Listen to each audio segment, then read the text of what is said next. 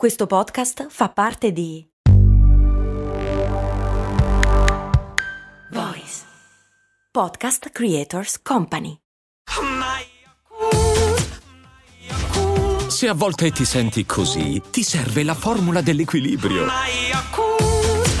Yakult Balance, 20 miliardi di probiotici LCS più la vitamina D per ossa e muscoli. Siamo partiti raccontando quello che accade a un corpo umano una volta che muore, rivolgendoci in particolare al fatto che capire quando è morta una persona che viene ritrovata, cioè il momento del decesso, è importantissimo in una fase di indagini per capire il motivo della morte, ok? E quindi abbiamo iniziato ad affrontare le varie fasi di decomposizione e stavamo arrivando alla fase colliquativa e abbiamo concluso dicendo e a quel punto arrivano ti. Ora, a questo punto fermiamoci un attimo, torniamo indietro e raccontiamo appunto questo fenomeno qui, quello degli insetti, ovvero la entomologia forense. Cose molto, cose molto, cose molto morte. L'entomologia è la scienza che studia gli insetti, che ha un'applicazione utilissima quando si tratta di indagare su crimini o in generale sulla morte delle persone, perché i vari insetti che iniziano a crescere e a proliferare su un corpo non sono tutti uguali a seconda del momento, nel senso che i primi insetti che colonizzano un corpo ci mettono un po' a diventare adulti e dopo quelli ne arrivano altri e poi altri ancora, insomma ci possono indicare in modo piuttosto preciso quanto tempo è passato dal momento della morte quando è stato ritrovato il cadavere. Nella storia la prima testimonianza di entomologia forense arriva dal 1050 in Cina, cioè non proprio l'altro ieri, in cui in un caso in cui veniva indagato il colpevole di un omicidio si scoprì che su un coltello si erano sviluppate delle larve di mosche che quindi provava che fosse sangue il materiale che sporcava quel coltello e non qualcos'altro che era stato ipotizzato. Solo che fu solo nel 1668 che si scoprì che i corpi venivano effettivamente colonizzati dagli insetti e non che nascevano eh, gli insetti dai corpi così, dal nulla. Fino a quel momento si pensava semplicemente che sorgessero. Pensa che schifo, tu muori e a un certo punto, pam, scopri che eri già pieno di uova di insetti. No, per fortuna no,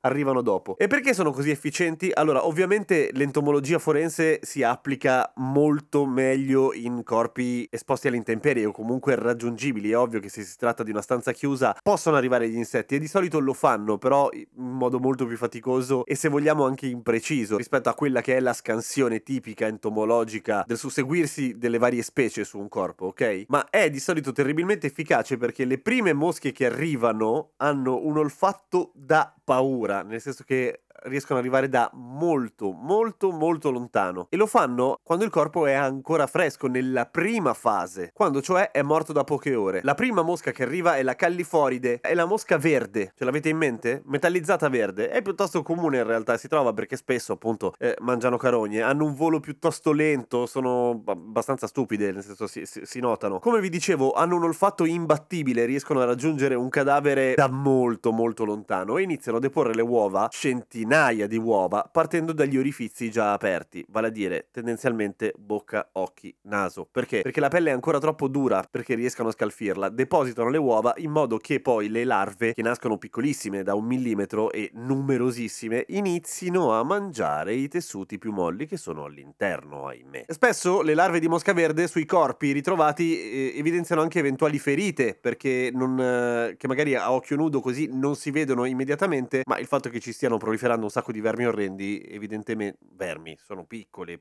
larvette, però insomma vuol dire che c'è qualcosa da mangiare. Hanno un olfatto così spettacolare che in un esperimento dell'università di Londra, credo, a un certo punto hanno provato a mettere un cadavere, non era un cadavere umano per fortuna, era la testa di un maiale, all'interno di un trolley, di una valigia, ok, chiusa zippata, e l'hanno lasciata lì per vedere cosa succedeva. E ci hanno messo di più, hanno, ci hanno messo un paio di giorni, ma alla fine le mosche sono arrivate e non riuscendo a entrare nella valigia, sono riuscite a oviporre, cioè a deporre le uova fra i dentini della zip, lanciando le uova all'interno, che in effetti si sono schiuse, hanno colonizzato il cadavere diventando larve, crescendo, eccetera, e sono uscite ancora in fase larvale da altri buchi che hanno trovato nella valigia, non so come, sono molto brave, il loro lavoro. E da lì si sono involate. Anche perché tendenzialmente la mosca verde, una volta che diventa adulta, se ne va, abbandona il cadavere. Anzi, addirittura la fase pupale, cioè quando fa il bozzolo prima di diventare adulta, tendenzialmente lo va a fare un attimino più in là, con così, discrezione. Tant'è che le rimanenze delle pupe di solito vengono trovate nei vestiti del cadavere. Io odio le mosche verdi e sono fastidiosissime. Come lo so? Perché molti anni fa, ahimè, mi cadde un pezzo di prosciutto sotto la cucina e non me ne accorsi e andai in vacanza e tornai e la casa era piena di mosche, scoprendo in quel momento qual era la loro particolarità. Ma chi se ne frega? La scansione temporale dello sviluppo di queste larve è piuttosto precisa. La larva, prima di diventare pupa, cioè quando si chiude in un bozzolo prima di diventare adulta, cambia tre stadi, una ogni 24 ore. L'ultimo dura 4 giorni, diventa pupa, 10 giorni mosca. Ok? Per cui chi arriva, l'entomologo forense che arriva e vede lo stato di sviluppo e se trova delle pupe già vuote, eccetera, può avere un'idea abbastanza precisa sia di quante generazioni di mosche verdi si sono già sviluppate e quindi di quanto tempo è passato. Ma la mosca verde non è l'unica colonizzatrice del cadavere, solamente la prima, perché lei arriva subito, ma poi ne arrivano delle altre. Nella fase enfisematosa, cioè la parte in cui il corpo inizia a gonfiarsi a causa dei gas della putrefazione, come abbiamo visto nella puntata precedente, arrivano i sarcofagidi o detta anche mosca carnaria o mosca della carne, che devo dire rende abbastanza l'idea. E rispetto a quella prima è nera striata di grigio, fa abbastanza cagare. Ma non solo, se il corpo appunto si trova all'esterno, arrivano i coleotteri, i coleotteri silfidi e stafilinidi che hanno una parte importante anche loro, di solito i coleotteri non ce li filiamo da questo punto di vista, invece sono ahimè molto bravi a mangiare non solamente i cadaveri, ma anche le larve delle mosche, per cui da un lato rischiano di inficiare quella che è l'analisi entomologica perché fanno piazza pulita di quelle che sono le prove che l'entomologo usa, però insomma se ci sono loro si capisce che è passato del tempo. E finalmente nella fase colliquativa, cioè quella schifosa di cui parlavamo l'altra volta, cioè quando iniziano a staccarsi i tessuti e quindi si produce ancora più liquame, eccetera, arriva la mosca domestica, quella che conosciamo tutti, la mosca normale, che anche lei ha il suo perché con i cadaveri, insieme agli isteridi che sono altri coleotteri questa volta. Si riconoscono dai primi perché sono diversi